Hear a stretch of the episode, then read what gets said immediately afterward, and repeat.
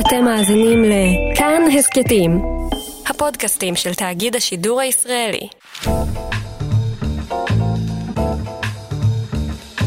תיק רפואי עם דקלה אהרון שפרן.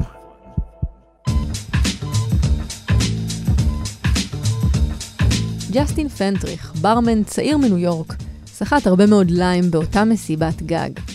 היה חם אז בחודש יולי בשנת 2016, וג'סטין השתמש בליים, אותו פרי קטן, מרענן וחמצמץ, שדומה קצת ללימון, כדי להכין הרבה מאוד קוקטיילים.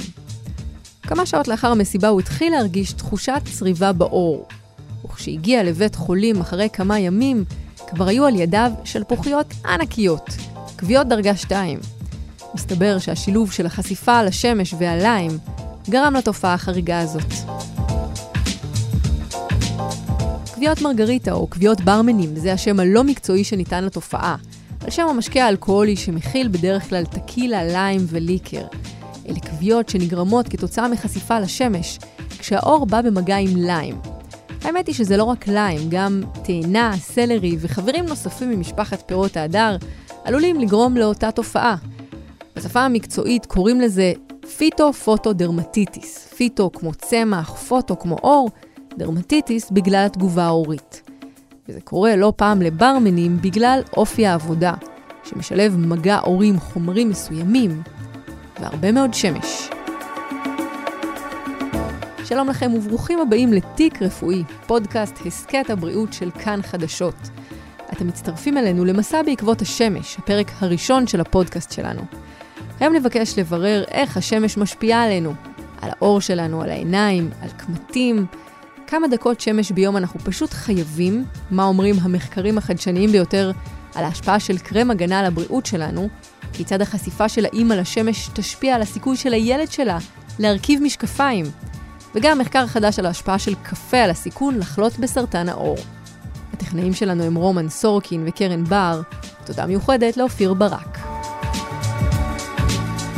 במסע הזה בעקבות השמש מלווים אותנו היום פרופסור ארנון כהן, מנהל רפואת העור בדרום, מטעם שירותי בריאות כללית. שלום פרופסור כהן.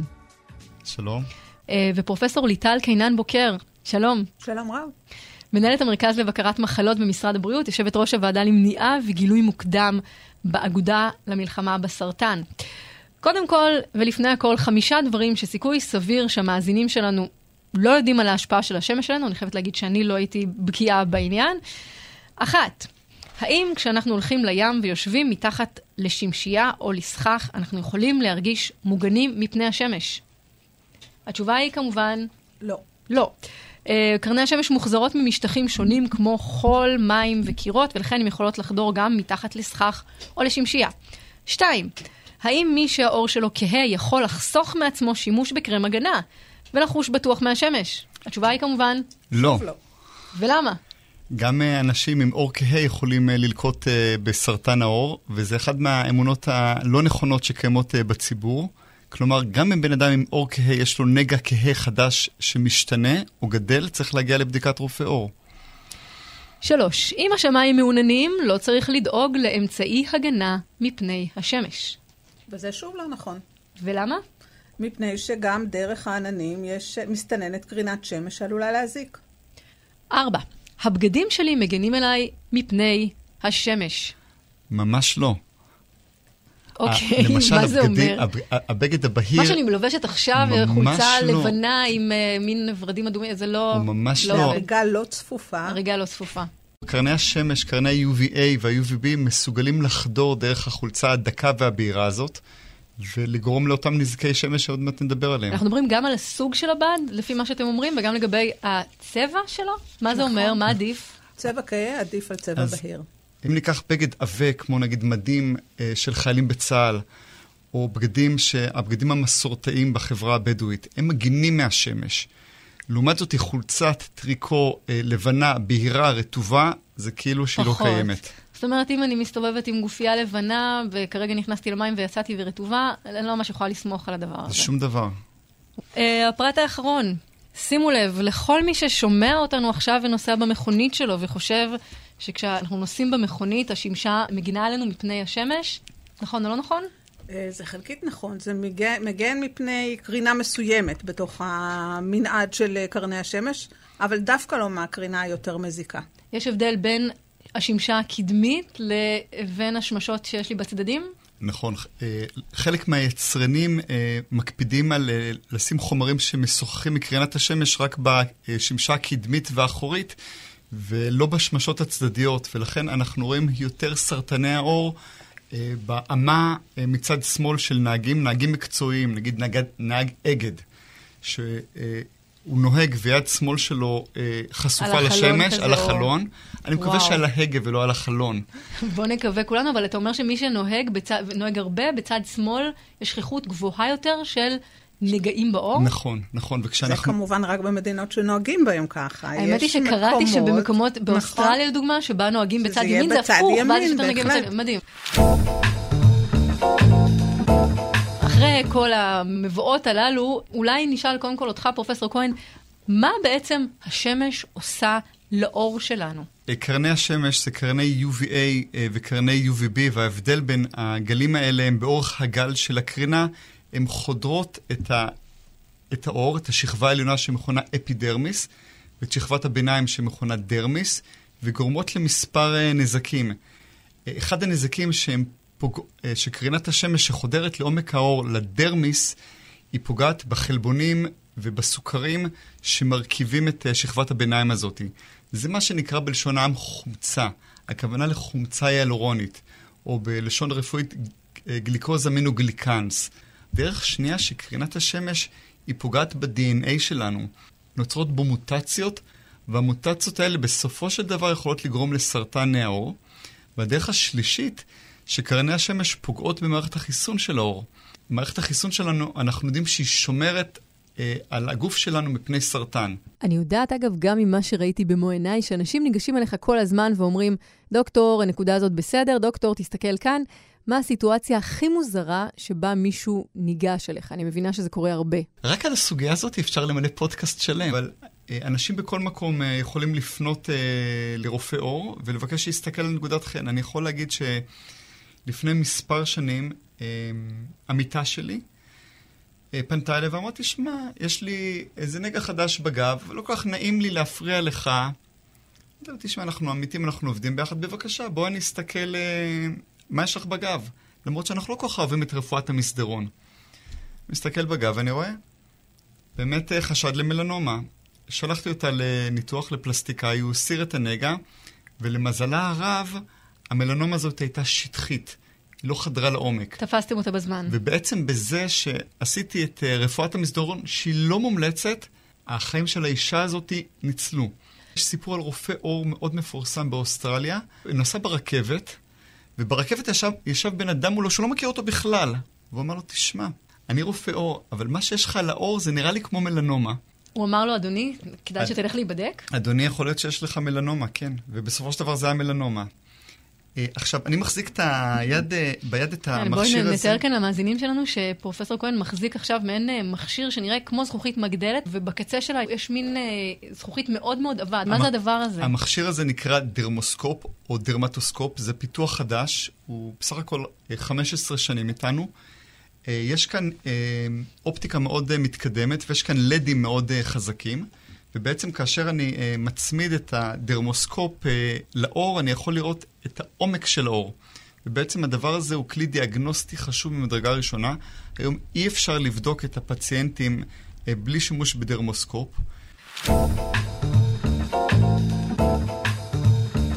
הנתונים החדשים של האגודה למלחמה בסרטן מדברים על כך שהעלייה בתחלואה בסרטן העור קצת התמתנה. אם היה אה, קצב של משהו כמו חמישה אחוזים של עלייה בשנה בתחלואה, אנחנו ירדנו למשהו כמו 0.8 אחוזים, פחות מאחוז. אה, איך זה קרה, ואיך אנחנו יכולים לשפר את הסיכויים עוד יותר? אה, למעשה העלייה שראינו בשנים האחרונות היא בעיקר נקרא בגברים, שזה מעניין.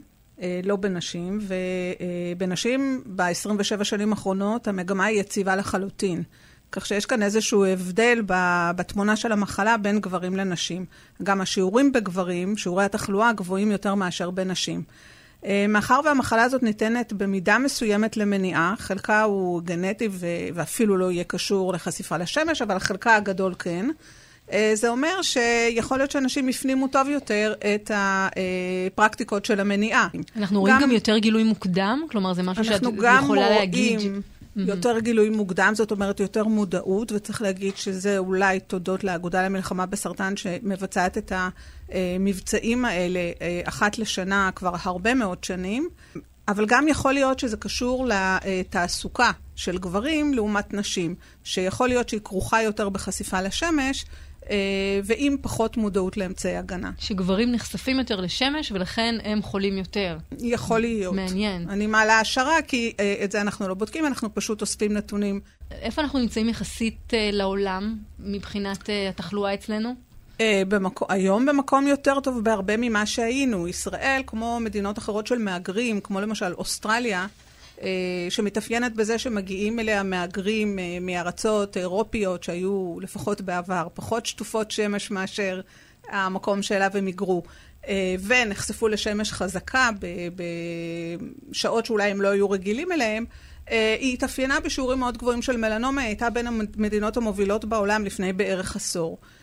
אבל בעשור האחרון אנחנו די ירדנו, אוסטרליה וניו זילנד נשארו במקומות הראשונים, ישראל ירדה למקום של 20 ומשהו בעולם. אנחנו נספר אה, למאזינים שלנו שאנחנו יושבים עכשיו באולפן ממוזג בפאתי מודיעין, לא ממש מרגישים כאן את הקיץ שאנחנו מדברים עליו, אבל מכיוון שאנחנו עיתונאים רציניים, יצאנו לבדוק מה שנקרא במשימה קשה ונועזת ביותר בחוף הים, איך נראית בימים אלה אה, מערכת היחסים של הישראלים עם השמש. בואו נשמע. טוב, אז אומרים שחוף פלמחים הוא החוף של הירושלמים, כי כמו שאתם יודעים, אין לנו ממש ים. אז אה, בין המטקות, לגלים, לקצף, לתחושה הנעימה הזאת, אנחנו רוצים עכשיו לשאול אנשים שנמצאים כאן בחוף, מה הם חושבים על השמש, ומה הם עושים כדי להתגונן מפניה. אני אדר. ועמית קליין. ממש חם כאן, יש הרבה שמש בחוץ. תשמעי, אנחנו ארוזים פה עם אה, הרים של קרם הגנה. אה, אנחנו בש... בחודש האחרון השיזוף העיקרי שלנו היה פלורסנט, ואנחנו יודעים שאנחנו צריכים לתקן את זה, כי שמש זה באמת אה, נושא מורכב אה, מבחינת בריאות, זה מאוד חשוב לנו, אבל גם לא יותר מדי, כל דבר בחיים זה במינון. אבל כן, לא, לא, לא, לא להגזים, כמובן. אתה מגיע אלינו מארץ שיש בה לא פחות שמש מאשר כאן, אני מבינה, נכון? נכון, חזרתי עכשיו לארץ אחרי הרבה שנים במיאמי ביץ' פלורידה, שזו עיר מאוד שימשית. וגם עבדתי על החוף, ממש כל היום בשמש. אז זה מאוד חלק מהחיי היום-יום שלי, ובניגוד לכל ההסברים הרפואיים האלה, לא מצריך שמש, אני מאמין שזה בריא לנפש. Uh, באמת, uh, תמיד uh, יצא לי לגור תקופה מאוד קצרה בניו יורק, שהיא מאוד קרה, והבנתי שאנשים לא מחייכים שם, וכשעברתי לפלורידה, הבנתי שזה באמת המזג אוויר. שמש בחוץ, אנשים שמחים ומחייכים, זה מוציא את, החום הפנימי של כל בן אדם, אז בהחלט, בהחלט... רצוי לקבל אה, מינון נכון כל יום וחשוב להקפיד עליו. עשיתם בדיקות של אה, נקודות חן בשנים האחרונות? יצא לכם? אני, שנינו הורדנו נקודות חן. בדיוק הורידו לי את התפרים פה. אתה מצביע כאן על, על הראש. רואה פה נקודה קטנה? כן. הייתה לי נקודה קטנה בראש, ואני בודק uh, כל הזמן, והרופא החליט שלא לקחת סיכון, פשוט להסיר אותה, ולפני כשבועיים הסרתי אותה, בגלל זה גם אני עם כובע, כי אני לא יכול לחשוף את זה לשמש בכמה חודשים הקרובים. חשוב לשמור גם על הדברים האלה, כן, להיבדק על בסיס uh, חודשי, או כל כמה חודשים, במיוחד אם מבלים הרבה בשמש, באמת, יש לנו רק גוף אחד. מה את רוצה שאני אגיד לך? לי? אברמוביץ' ישוע, שם מלא. אתם יושבים כאן באמצע היום בשמש, מה אתם עושים כדי שלא תישרפו? אז מה זה? זה בצל. ככה אתה חושב שלא תישרף? ככה לא נשרפים? נשרפים, מי אומר שלא, אבל לא נשרפים לגמרי. מזמינים כיבוי אש, אם אני נשרף, זה... אני קודם שם קרם הגנה ואחרי זה אני נכנס למים. רגע, אבל נראה לי שיש כאן בעיה, הרגליים שלך נעלמו, איך תלך הביתה? אה, אני, אסחוב את החול איתי. תסחוב את החול איתך? איך קוראים לך? מרים. מרים, ומה את עושה עכשיו? אני בחול ואני משחקת. כשאני בשמש אני שמה קרם הגנה וכובע ואחרי זה אני, אני הולכת עם אבא לים. אוקיי, אז בואו נעשה סדר. קודם כל, גם בעקבות מה ששמענו, מה עושים, אה, מתי מתמרחים ואיך ואיפה, פרופסור אה, קינן בוקר?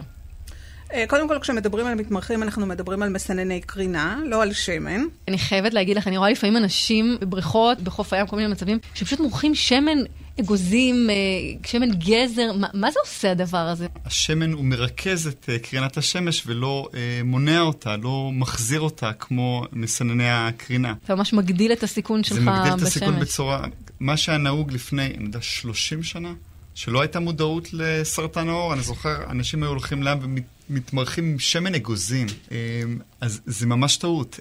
היום, עם השימוש בתכשירים להגנה מהשמש, אני חושב שזה חלק מהסיבות לירידה בשכיחות אה, מלנומה. אם אני חוזרת רגע עכשיו, אה, אני יושבת לי על שפת הבריכה, אני רוצה להיכנס למים, אני עכשיו צריכה לי- למרוח קרם הגנה, נכון? את בעצם היית צריכה למרוח אותו כשיצאת מהבית. כשיצאתי מהבית, עדיף? נכון. ו- כמה זמן לפני ואולי- שאני נכנסת למים, נגיד? את, את לא חייבת להתמרח לפני שאת נכנסת למים, אבל אין ספק שאת צריכה להתמרח אחרי שאת יוצאת מהמים. זה חשוב. כי חלק מהקרם יימחה במים. ובכל מקרה צריך לזכור שהקרמים האלה זה לא הגנה מוחלטת. כל מה שהם עושים, הם מאריכים את הזמן עד שתיגרם כווייה מהשמש. והמספר שלהם אומר בעצם פי כמה הם מאריכים את כמה הזמן. זמן יש לי? נכון, אז אם אה, בדרך כלל היית נכווית משמש בתוך שעה, אז אה, מקדם הגנה של 30, זה אומר שזה ייקח 30 שעות, אבל זה בתנאי שהמריחה הייתה בכל חלקי הגוף, בעובי המתאים, רוב האנשים שמים אמורה- הרבה אני אמורה פחות לשים חומר. הרבה חומר, כן. שיראו את הלבן? רוב האנשים שמים פחות ממה שצריך, כך שהם לא מוגנים בצורה אופטימלית, ולכן אה, כדאי לחזור על זה. אה, תמיד נשאלת השאלה אם לקנות קרם יקר או קרם זול, או מה ההבדל ביניהם. אז מה שאני מייעץ למטופלים שלי, אנחנו צריכים לקנות את, ה, את התכשיר בכמות שיהיה לנו הרגשה של שפע, שלא נצטרך אה, להתקמצן עליו, ואפשר למרוח אותו כמו שצריך. אה, אגב, ו- יש הבדל בין מריחה לבין התזה מבחינת או. האפקטיביות? תראי, כ- ככל שהחומר יותר צפוף, הוא יותר שומני, ופחות נעים יותר? לגוף, הוא מגן יותר. אבל בואו נחשוב על הטובה של הבן אדם. אני מעדיף שהבן אדם ירגיש אה, את הרגשה נעימה עם הקרם, או עם, ה- עם הספרי, וימרח אותו אה, בצורה כמו שצריך, ו- ולא יימנע מהקרם. אני אומר עוד פעם, סרטן העור זה מחלה קטלנית, אנשים מתים ממלנומה. ומתים בייסורים. בואו נראה את הנתונים אצלנו כאן בארץ. אנחנו מדברים על 154 חולים חדשים מדי חודש, בכל חודש מתים כ-17 ישראלים. אז יש בערך 1,800 חולים חדשים, אבל אה, כשליש מהם הם חולים עם מלנומה שטחית, שבעצם לא חדרה עדיין את האפידרמיס. אה, אנשים ששומעים את הפודקאסט הזה, ואני מניח שזה יהיה אי שם בעתיד, אז תחשבו לכל מן העבר, שאומר, אם יש לכם נגע חדש על האור, נגע שאתם לא הכרתם אותו, או נגע שהוא משתנה, הוא גדל, הגבולות שלו לא סימטריים, אה, הוא מדמם, יכול להיות שאתם עכשיו מחזיקים מלנומה, והמשמעות היא שצריך להרים טלפון או להיכנס אונליין, לקבוע תור אה, לבדיקה אצל, אפשר אצל רופא עור, אפשר גם אצל רופא משפחה או רופא ילדים, ולבדוק את הנגע הזה. אוקיי, זה חשוב מאוד. בעצם, איך אני יודעת שאני צריכה ללכת להיבדק, אם אני רואה נגע שהוא חדש, שהגבולות שלו השתנו, שהוא גדל, שהצבע שלו השתנה? ציינת כאן עוד כמה נכון. דברים, כל הדברים האלו אמורים להוביל אותי אליך בעצם. נכון. אה, שומות או נקודות חן מופיעות בעיקר בילדות, והן גדלות בעיקר בתקופת ההיריון. יש לנו ארבע- 4.5 מיליון אה, אנשים שרשומים בשירותי בריאות כללית. כל שנה 1.2 מיליון ביקורים אצל רופא עור. כל שנה מעל למיליון ביקורים אצל רופא עור בכללית. זה המון. עכשיו, מתוך זה אה, יש, נגיד הכללית היא חצי מהמדינה, אז מתוך ה-1,800 המקרים של מלנומה, 900 יהיו בכללית. אז תחשבו על הנטל אה, של העבודה, יש מיליון ביקורים, מעל מיליון לביקורים, אבל רק כדי לתפוס 900 מלנומות, יש כאן המון עבודה, ואנחנו עובדים קשה. הרופא עור, אנחנו בודקים את האנשים ואנחנו מאבחנים את המלנומה, אנחנו תופסים את המלנומה בזמן, המשמעות היא הצלת חיים. ארנון, אולי אני אגיד רק משהו אחד, שהמלנומה לא חייבת להופיע רק באזורי גוף שחשופים לשמש, והיא בהחלט יכולה להופיע גם במקומות שבכלל לא חשופים לשמש, וצריך לזכור גם את זה. זה מסביר למה הם בודקים בהפשטה. אני חושבת שגם היה איזה סיפור ששמעתי מק- מקודם ממך, פרופסור כהן, על זה שמישהו בא לבדוק איזושהי נקודת חן, ואז פתאום אמרו לו על הדרך, אתה יודע מה, בוא נבדוק גם את הנקודה השנייה, ולמעשה הנקודה השנייה אה, הייתה מלנומה. נכון, זה, זה, זה סיפורים uh, מדהימים. Uh, לפני שנה בערך, אחד מרופאי המשפחה שעובד ליד המרפאה שלי אמר, תשמע, יש אדם מבוגר בן 70 ואנחנו יודעים שגיל זה גורם, גבר דרך אגב, שאנחנו יודעים שזה גורם סיכון למלנומה. הוא אומר, יש לו איזה נגע חדש באזור uh, הפנים, אני חושד בנגע הזה, בוא תבדוק אותו. Uh, בדקתי את הבן אדם עם הדרמוסקופ, ואני רואה נגע בפנים הוא נגע תקין לחלוטין, מה שאני אומר, כשר בד"ץ. אבל מכיוון שהבן אדם בא אה, לבדיקה של, לא רק של הפנים, אלא של כל הגוף, אמרתי, בוא תיכנס מאחורי הווילון. גברים בדרך כלל מפשיט לגמרי בבת אחת, אני, אם, אם, אם, אם מבחינת הגבר אין לו בעיה, אני מפשיט אותו לחלוטין כבר בהתחלה. אומר, בוא תוריד את כל הבגדים מאחורי הווילון כמובן, ותשכב על המיטה. שכב על המיטה על הגב, מסתכל, אני בודק, הכל תקין. אני אומר, עכשיו בוא, תשכב על הבטן.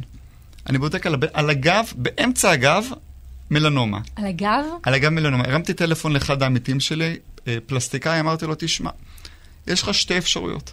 או שאתה מנתח את הפציינט הזה היום, בערב, או מחר בבוקר. מה אתה מעדיף? הוא אמר, אני אנתח אותו מחר. ממש ברגע האחרון. כן, כן, כן. אמרתי לו, "את." הוא אמר, "את יודעת," הוא אמר, "אני- אתה יודע מה, אני אנתח אותו מחר בבוקר. הוא ניתח אותו באמת אה, יום אחרי זה בבוקר, זה המלנומה. מלנומה. אז בעצם הרופא משפחה שלח את הבן אדם בגלל נגע בפנים, אבל המלנומה התחבאה על דבר אחר שעדיין לא דיברנו, דיברנו על, על מה, למה אנחנו צריכים לשים לב. מה עם גורמי הסיכון לחלות בסרטן העור?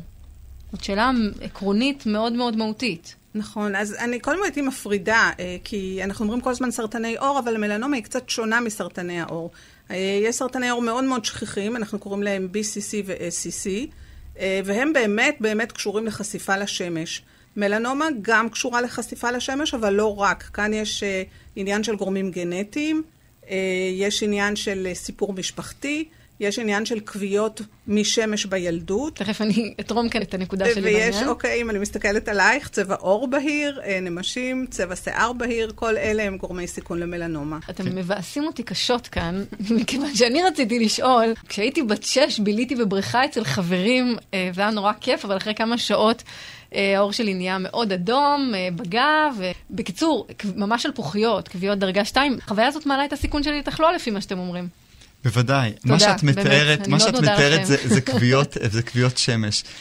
אה, האודם, השלפוחיות, זה מה שאת מתארת, זה בעצם כוויית שמש, ואני מסתכל עלייך, יש לך עור בהיר, עיניים בהירות, אה, כוויות שמש, את כבר טיפ-טיפה הגדלת את הסיכון ביחס נגיד אנחנו אליי. צריכים לדבר כאן אחרי השידור, נראה לי. אנחנו צריכים לדבר. הזאת, אוקיי. המטרה היא לא להלחיץ את האנשים, אלא להעלות את המודעות. אני רוצה לשאול אתכם מה השמש עושה לעיניים שלנו, ואיך אנחנו צריכים להתגונן מעבר למשקפי שמש. מלנומה יכולה להופיע גם בקרקעית העין. אותם תאים שעושים את המלנומה, שנקראים מלנוציטים, הם נמצאים גם בתוך, בקרקעית העין, ולכן אין ברירה אלא להגיע לבדיקה אצל רופא עיניים. אנחנו לא עושים, לא שולחים את כל האנשים להיבדק אצל אה, רופא עיניים, אבל בהחלט אה, אנשים שנמצאים בסיכון מוגבר, או שיש להם סיפור משפחתי, אנחנו נמליץ להם אה, אה, להיבדק אה, על ידי רופא עיניים. אוקיי, ובאמת שאלה אה, חשובה שאני חייבת להגיד שנוגעת. ומטרידה הרבה מאוד אנשים ונשים. השמש משפיעה גם על היווצרות הקמטים בעור שלנו, נכון? בהחלט, כן. אם אני לא מצליח לשכנע את ה... בוא נגיד, לפחות אנשים אה, ש, שבינינו, על הסיכון לסרטן עור, השמש עזבי גורמת לקמטים. סרטן, יהיו לך קמטים בעור. ו- לא. ו- ושני סוגים של קמטים, קמטוטים וקמטים עמוק- עמוקים. יש סוג של הקמטים הדקים שרואים אותם נגיד במצח או בצידי העיניים, נכון. אבל יש גם את הקמטים העמוקים כאן בכפלים אה, ליד האף. לחובבי הז'אנר, קראתי מחקר חדש למדי על הקשר בין קופאין ושמש, ליתר דיוק על צריכה של קופאין אה, בקפה, תה וכולי, והסיכון לסרטן עור שהוא לא מלנומה. מה המחקר הזה מלמד אותנו? נכון, זה מחקר שנעשה בסינגפור ובארצות הברית על קבוצה די גדולה של אנשים, מעל 60 אלף, אה, שבדקו את הרגלי התזונה שלהם, ובין היתר גם צריכת קפה, תה שחור ותה ירוק, ולאחר אה, שש שנים בממוצע בדקו אה, מי מהם יש לו סרטן עור, ואיך זה היה קשור לאותם הרגלי שתייה, ומצאו שאלה שנהגו לשתות יותר קפה, בהשוואה לאלה שלא שתו קפה בכלל, או ששתו פחות מכוס לשבוע, היה להם אה, הפחתה בסיכון אה, לסרטן אה, העור, שהוא לא מלנומה. אני צריכה להוסיף בסוגריים כאן, שבמחקרים כאלה, זה אומנם מחקר אורכי, ונעשה בצורה פרוספקטיבית, שאלה הם יתרונות, אבל יכול להיות שאלה ששתו יותר קפה פשוט היו פחות בשמש, וצריך לזכור את זה. תיק רפואי עם דקלה אהרון שפרן. ליוויתי אותם אל מחוץ לאולפן לחום של חודש יולי. היה לי מעניין מאוד, אבל משהו מציק לי. אופיר, אתה יכול לבוא רגע?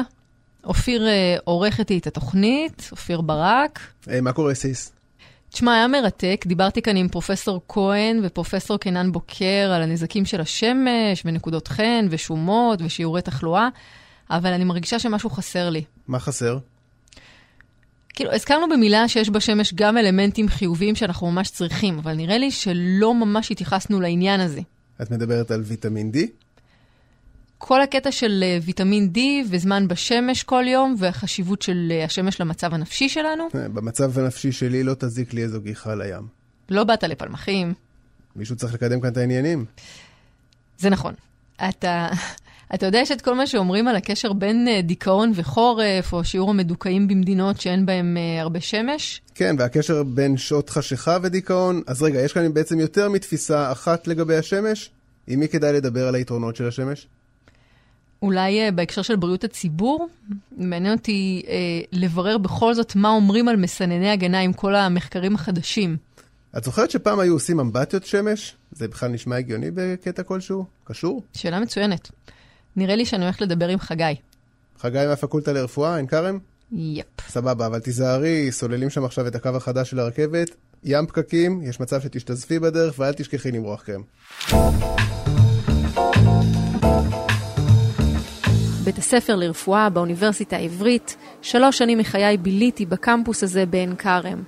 עכשיו אני חוזרת לכאן כדי לנסות לברר אם הצד האפל של השמש הוא באמת אפל כל כך. בואו. ואנחנו נכנסים עכשיו לבית הספר לבריאות הציבור באוניברסיטה העברית בקמפוס של עין כרם, ונכנסים לחדר הישיבות לפגוש אותך. שלום. שלום, שלום. דוקטור חגי לוין, יושב ראש איגוד רופאי בריאות uh, הציבור. שמענו לא מעט על הנזקים הגדולים שגלומים בשמש, על מה שהיא עלולה לעשות לעור שלנו ולעיניים שלנו, אבל האמת היא שמדובר ביחסי ציבור ממש גרועים, שאולי לא משקפים את המציאות, בגלל שמסתבר שבלעדי השמש חיינו אינם חיים. האומנם? אה, נכון מאוד, דקלה.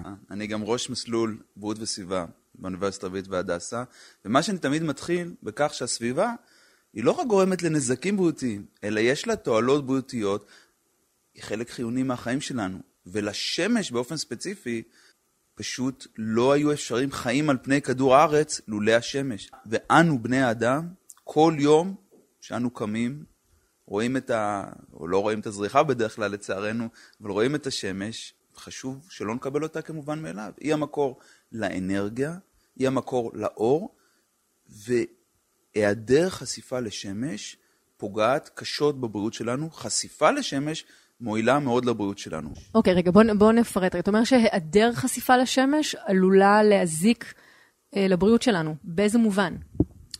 אז קודם כל אנחנו זקוקים, לא הרבה, אבל משהו כמו רבע שעה ביום אנחנו זקוקים לחשיפה לשמש כדי לייצר את הוויטמין D שהוא חיוני אה, לעצמות שלנו ולתהליכים אחרים בגוף. מעבר לכך, אנשים שאינם חשופים לאור שמש סובלים הרבה יותר מדיכאון, מתחלואה נפשית. יש אנשים ספציפיים שיש תסמונת ש, של אנשים שממש סובלים מדיכאון עונתי אה, בחורף כשהם אה, אינם חשופים מספיק לאור שמש. יש עניין של אנשים שחיים בארצות שאין בהן הרבה שמש, להלן נאמר סקנדינביה, והם סובלים יותר מדיכאון, נכון? נכון, אז זה מאוד מעניין הקשר בין האקלים לתרבות. אנחנו, מדינת ישראל, מדינה חמה, מדינה שאנשים יש ביניהם מגע ישיר, אה, לטוב ולרע, אה, ובאמת רואים את הקשר בין התרבות לאקלים, ולשמש יש תפקיד מרכזי, וגם אם נחבר את זה בכלל לתרבויות בהיסטוריה, לא סתם, יש תרבויות שסגדו לשמש ו, אה, וכן הלאה. אה, אנחנו יודעים יותר ויותר על כך שחולים, כשהם חשופים לטבע, לשטחים ירוקים, לצמחייה, מחלימים יותר מהר. אנחנו יודעים שאנשים שחשופים לצמחייה, לשטח טבעי, הם חולים פחות ויש להם בריאות נפשית טובה יותר. האם גם חשיפה לשמש יש לה אותן תועלות? יכול להיות, צריך לחקור את זה. כמובן שכמו כל דבר טוב, הכל במידה. אה, אנחנו יודעים, אני פשוט חייב לציין לצד התועלות של השמש, דווקא מחקר ש, אה, שאני הובלתי, שאנחנו עשינו בישראל, לגבי הסיכון למלנומה, אז ראינו שבקרב מהגרים לישראל הסיכון למלנומה הוא נמוך יותר, אלא אם כן הם היגרו עד גיל 10. כלומר, אלה שהיגרו עד גיל 10, הסיכון שלהם למלנומה היה כמו ילידי ישראל. חשיפה של האימא במהלך ההיריון קשורה בסיכון לקוצר ראייה. חשיפה של האימא לשמש.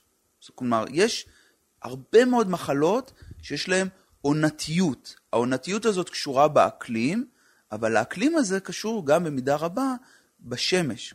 אתה אומר שאם האם נחשפה בזמן ההיריון לשמש או לא נחשפה לשמש, זה ישפיע על הילד שלה לכשייוולד?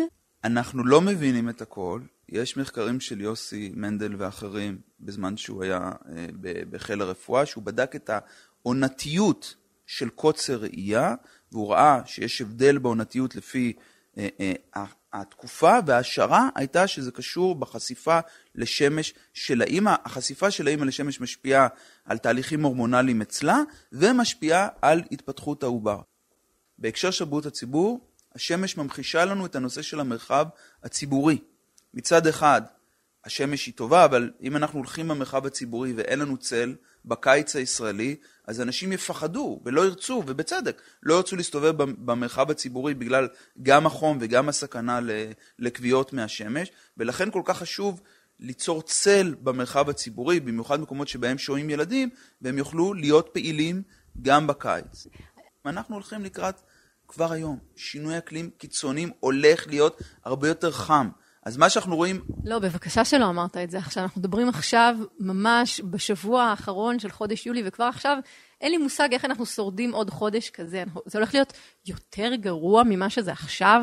אני חושש שעשר שנים מהיום אנחנו נתגעגע לקיץ של יולי 2019. אתה לא אמרת את זה עכשיו. וכדי שזה לא יקרה, אנחנו צריכים באמת לדעת לנצל בחוכמה את כוחה של השמש. הזכרת מקודם את החשיבות של השמש מבחינת הוויטמין ה-D שאנחנו חייבים לבריאות שלנו. איך אפשר להסביר את זה שבישראל, שהיא מדינה כל כך שטופת שמש, גם בחורף יש לנו הרבה ימי שמש, יש אנשים שחסר להם ויטמין D?